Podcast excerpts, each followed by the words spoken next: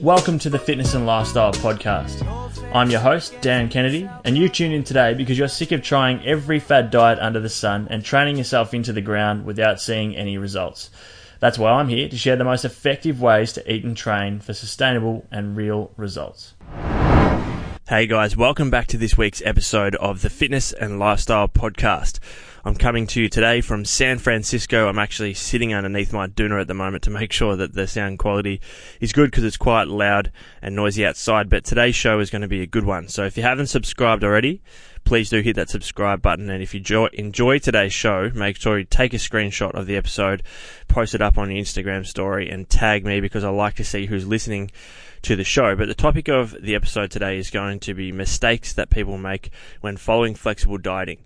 Now, I've been doing flexible dieting for a number of years now, and I've made all the mistakes that you could possibly make, and also working with just hundreds of different clients online. I've picked up a number of different things that people seem to be wasting their time on or just are unsure of, especially in the early stages. So I want to save you the time, the hassle, the money, and also get your results as quick as possible. So uh, I'm really enjoying my time here in the in the states. I got over here last week. I'm about to fly out to New York today. We've got some really cool guests lined up for the show while I'm in New York. So make sure you just sit back, relax, and enjoy today's episode.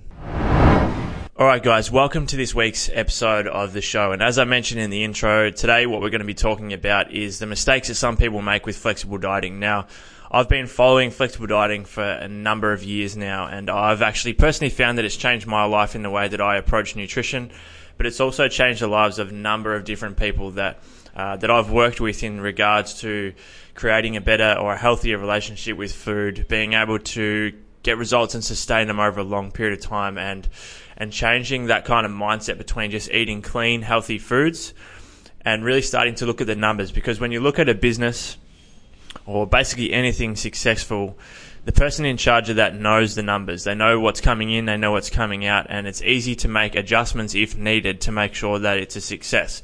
So I, f- I find it should be exactly the same with nutrition. So there can be a point where you go too far though, or there's there's uh, there's roads that you may go down with flexible dieting, especially when you're new to it, that you're just wasting your time and you're not going to see the results that you're after, and it's actually going to be worse off. You're going to create more of an unhealthy relationship with food. So what I want to do today is go through a list of different things. I've got one, two, three, four, five, six, seven. I've got eight different mistakes that I see people make today I'm going to fly through them for you guys to make sure that you're not making them uh, and that we can all see the results that we're after in the shortest period possible, but also maintain those results. So let's start with number one. And number one is worrying about the exact gram. So when I talk about flexible dieting to my clients, what I always say is that there's there's an order of importance. So the order of importance kind of goes like this: the best possible thing that you can be doing is tracking your calories, your macronutrients, and your micronutrients. Second best is following your calories and your macronutrients. The third best is following calories and protein, and then the fourth is following just calories. Now, when people first start out, what I'll often get them to do, so if I've got a new client that's never followed flexible dieting before, what I'll actually get them to do is to follow just calorie intake and a protein minimum. So I won't even worry about the carbohydrates and fats ratio too early on um, because I want to get them used to one using the app. So for me, I like to use the MyFitnessPal app. There's a number of other good ones out there. Um, my friend Mike Vacanti has got a good app, especially if you live in the US, called Mike's Macros. I think it's called. Um, but I want them to get used to using the app and used to tracking their food and making sure they're eating enough protein because more often than not, people are not getting anywhere near enough protein in their diet when they start flexible dieting. So worrying about the exact gram when you first start. And what I mean by that is trying to, to hit your protein, your carbohydrates, your fats, and your fiber right on the exact gram. Um, every single day and being really stressed out about it or even disappointed in yourself when you don't do it. Um, if you guys can hear some gangster music in the background, it's because I because there's because uh, I'm st- sitting right next to a street, which is not that handy, but um, it's the best spot I could find. But what was I saying? To the exact gram, yeah. So, for example, like I can't remember the last time that I hit my protein, my carbohydrate, and my fat targets on the exact gram. And for those that know me, know that I track my calories and my macros every single day, and I take this shit pretty seriously. So, don't be stressed about hitting the exact gram. Make sure that you're close. I always tell clients to work in ranges, even if I've got someone that is that is, um, excuse me, tracking protein, carbohydrates, and fats, I'll say as long as you're within, let's say, uh, within 15 to 20 grams of your carbohydrates and protein, and as long as you're within 5 grams of your fats, then we're sweet. Either side of your targets, we're going to be good. So, mistake number one is worrying too much about the exact gram. Mistake number two is going ham on shit food. And what I mean by that is for those that have kind of just opened up their mind to open up their mind to this world about being able to eat the foods they enjoy and drink the drinks that they enjoy um, and seeing results, they take that as a ticket to just eat a lot of shitty food as long as it hits their macros, and it's just not the case. Now, for my clients and those that have read any of my content, you'll know that I follow the 90-10 rule. And what that means is 90% of my calories, 90% of your calories should be coming from nutrient dense, uh, high quality, high quality protein sources and high quality foods. So, um, like whole foods. And the last 10%, the leftover 10% can be used for foods that are more enjoyable or drinks, you know, alcoholic drinks or ice cream before bed. It might be chocolate before bed. It might be, you know, there's a number of different things that it could be. But definitely don't start flexible dieting with the intention of just trying to fit in as much shitty food as you can because that's not what it's all about. What it's all about is being able to have the flexibility to one, eat out if you need to and not stress about it and not go off track with your results and two, rotate your food sources. And when I say rotate your food sources, I'm gonna I'm gonna go over that a little bit later on um, in the podcast, so I won't touch on that too much now. That's mistake number two. Mistake number three is obsessing about the numbers, and I briefly touched on this on number one. But when I have a client come to me for help with nutrition, and I introduce them to flexible dieting a lot of the time they have an unhealthy relationship with food and they're obsessed with the fact that they need to eat a certain, uh, they need to be eating in certain food groups or they can't have certain foods. So they're restricted to what food groups they can actually have or macronutrient groups they can have. So obsessing about the numbers and and I mean the numbers as in your calories, your protein, your carbohydrates, and your fats. I'm sure you're going to get sick of me saying those words by the end of the podcast, but uh, obsessing about those numbers can be just as bad as obsessing about only eating certain foods. So you see some people who take it on board, um, are really flexible with their nutrition, just love the freedom, and um, and most people are like that. To be perfectly honest, most people just take it on board and run with it, and it's, it's it just works for them some other people get to the point where it's actually more unhealthy for them to be tracking their macros because they're so worried about what they're going to be eating for the day. They're spending so much time on their MyFitnessPal app tracking their meals they're worried about if they go over their calories by you know 50 to 100 calories, which really doesn't matter in the long, in the grand scheme of things. If you're con- consistent, you're going to see results, regardless of whether you're right on the money or not. I, I kind of always say that close enough is good enough when it comes to flexible dieting, when we're talking about long-term results. But obsessing about the numbers is not a good thing. So kind of take it with a grain of salt. You got to think of this in a, in a bigger picture because eating a salad is not going to make you shredded, just like eating a shit meal is not going to make you fat. So having one good day, so one perfect day is not going to be not going to make you completely look like a Greek god, and having one shit day is not going to make you look like you have never trained or eaten well in your life. And I always say that one good or one okay month is better than one perfect day. So just to say that again, one good or one okay month is better than one perfect day. So take that on board. Don't get too obsessed about the numbers if you're following flexible dieting. Mistake number four is eating for the sake of eating. And I've been caught in this trap before of, especially when I'm in a calorie surplus, I might get home from work and I'm not even close to my calorie target for the day. And I'm just shoveling in calories to make sure that I reach my numbers for the day when I'm really not even hungry. And I also don't need to be eating that much. You know, I may, I may eat two or three times the amount of protein uh, serving that I actually need to be having just for the sake of reaching my calorie intake, and it's just not needed. Likewise, if you're in a calorie deficit, you still want to be listening to your body. If you're hungry, then eat. If you're not hungry, then don't eat. If you're going to be training and you know you train well with carbohydrates in your system, then have your carbohydrates before you train. Don't get caught up in the idea that because you have numbers to hit, you need to eat just to hit those numbers. Still try and stick to regular feeding times. So regular, excuse me, regular and consistent feeding or meal times um, that you would usually stick to. If you've got a busy lifestyle and you can only eat three meals a day, then you only have three meals. If you like to eat every few hours, eat every few hours. Don't change the way you're spacing out your meals just because you need to hit certain numbers. Um, so just don't eat for the sake of eating. So halfway through, we've got four more to go. I just want to give you guys a quick reminder that if you haven't subscribed to the show already, please do subscribe to the Fitness and Lifestyle Podcast. Uh, it all helps. And um, if you enjoy today's episode, please do take a screenshot of the show and post it on your social media. Um, on on your Instagram, tag me in it because I like to see who's listening to the show. The feedback is great, and it also gets more ears on the show. And the more people we can get listening to the, the, the fitness and lifestyle podcast, the better. The cooler guests I can get on, the more people I can reach. Um, and try and ho- hopefully help people from an episode. It may be help that they've got over a number of a number of episodes, or it may be from one specific episode, but it does all count.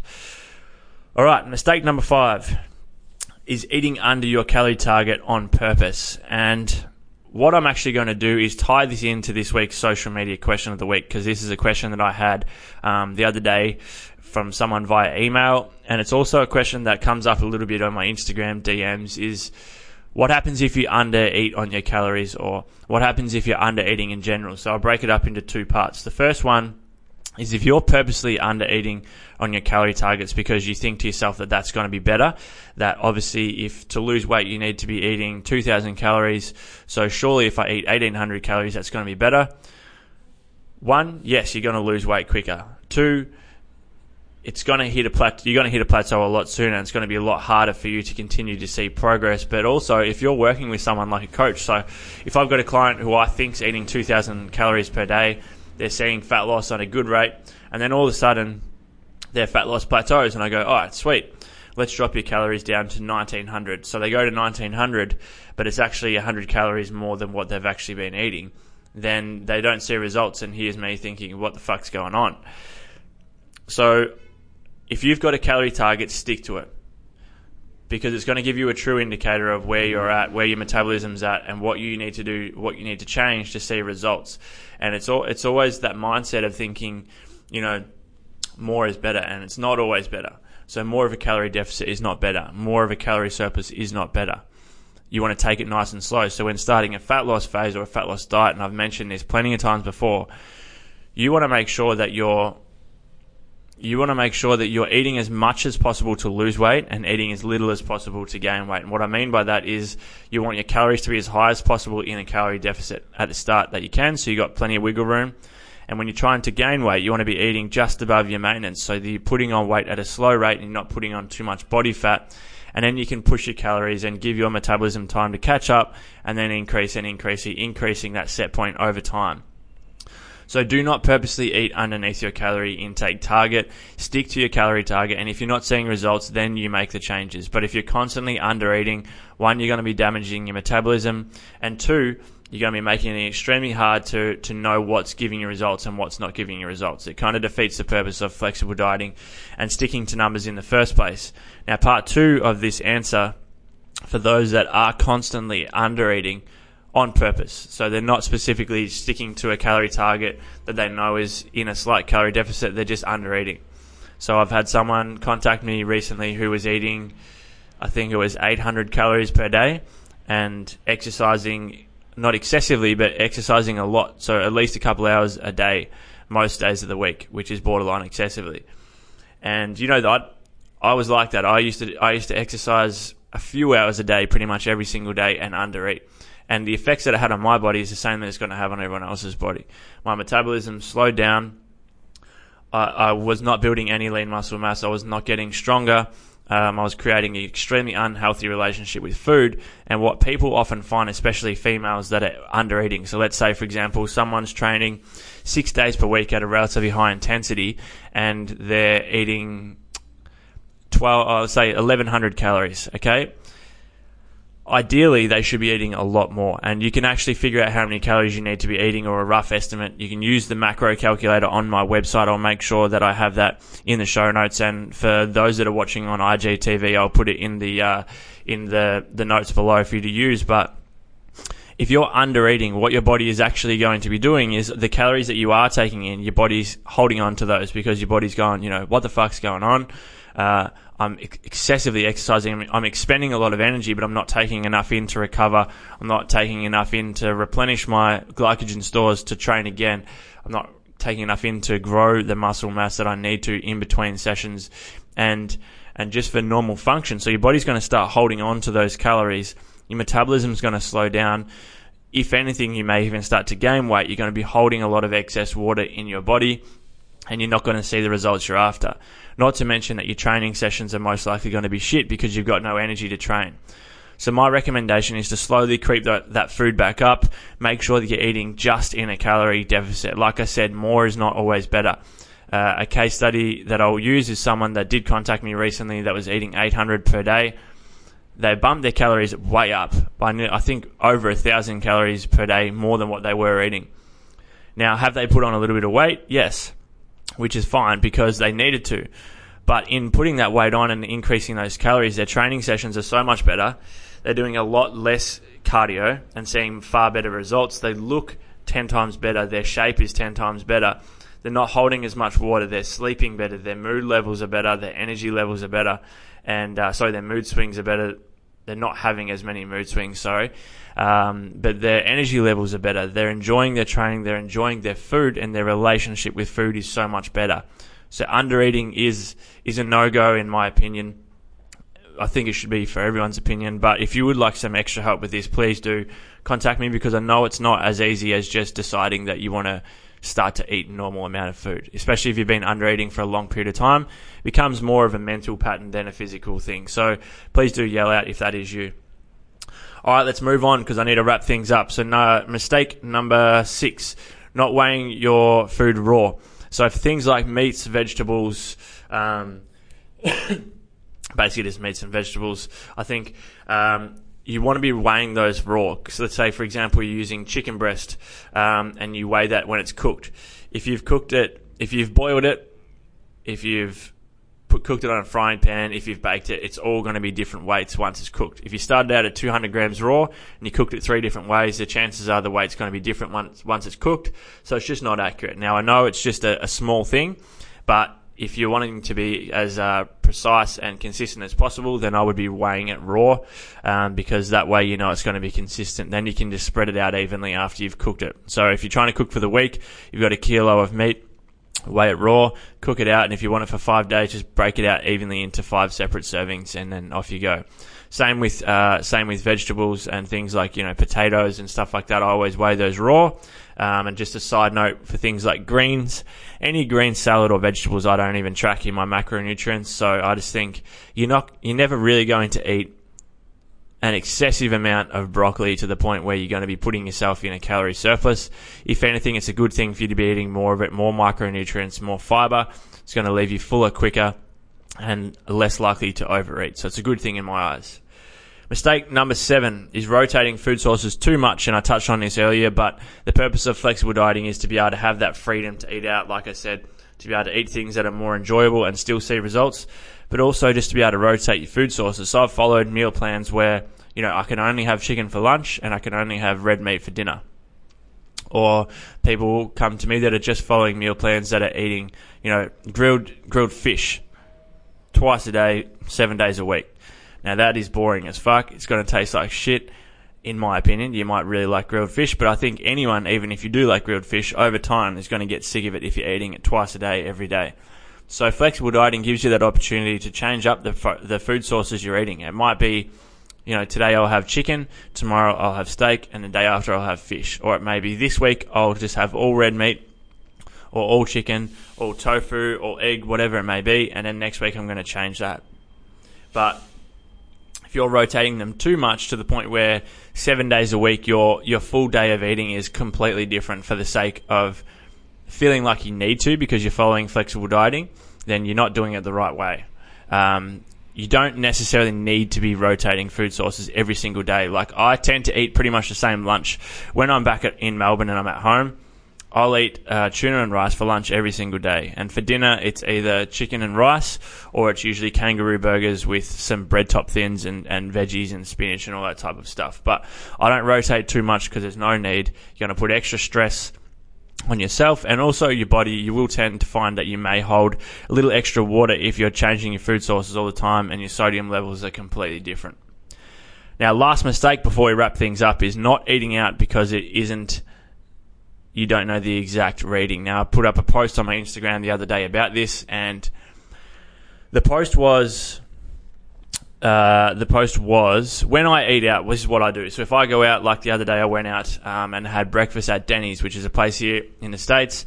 I went out, I typed in the exact foods that I was having on my um, for my breakfast. So I had pancakes, I had uh, scrambled eggs, and I had turkey bacon. So I went in, I typed in Denny's pancakes, came up with a verified option. I obviously chose that. I typed in scrambled eggs, Denny's, came up with an option. I chose that. Same thing with the turkey bacon. Now, if I went in and I typed that in and it wasn't an option, and there was no Denny's pancakes there, all I would do is type in pancakes, put in the same amount that I was having, and choose a generic option that I think is slightly higher in calories than what I actually predict it to be. So then at the end of the day, if anything, I'm going to be over my cal- I'm going to be under my calorie intake. Sorry, because I've overestimated, um, and I'm not going to be blowing out my calorie intake. But purposely not eating out because you're stressed about choosing the exact option is just ridiculous and it does defeat the purpose of flexible dieting. As I said, more often than not, close enough is good enough, and um, I want you guys to take that on board. If there's anything you've taken out of today, is that flexible dieting is meant to be flexible.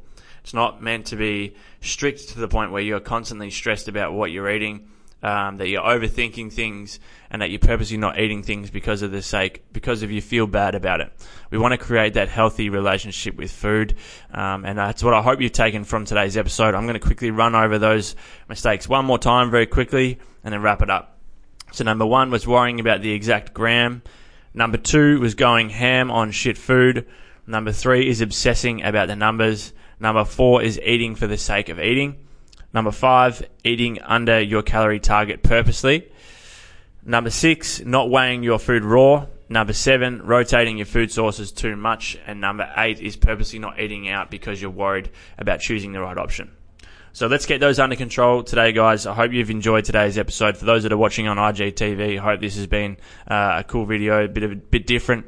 Um, for those of you listening on my podcast while I'm in uh, the USA over the next five to six weeks, I'm doing a daily vlog on my IGTV, so make sure you check that out.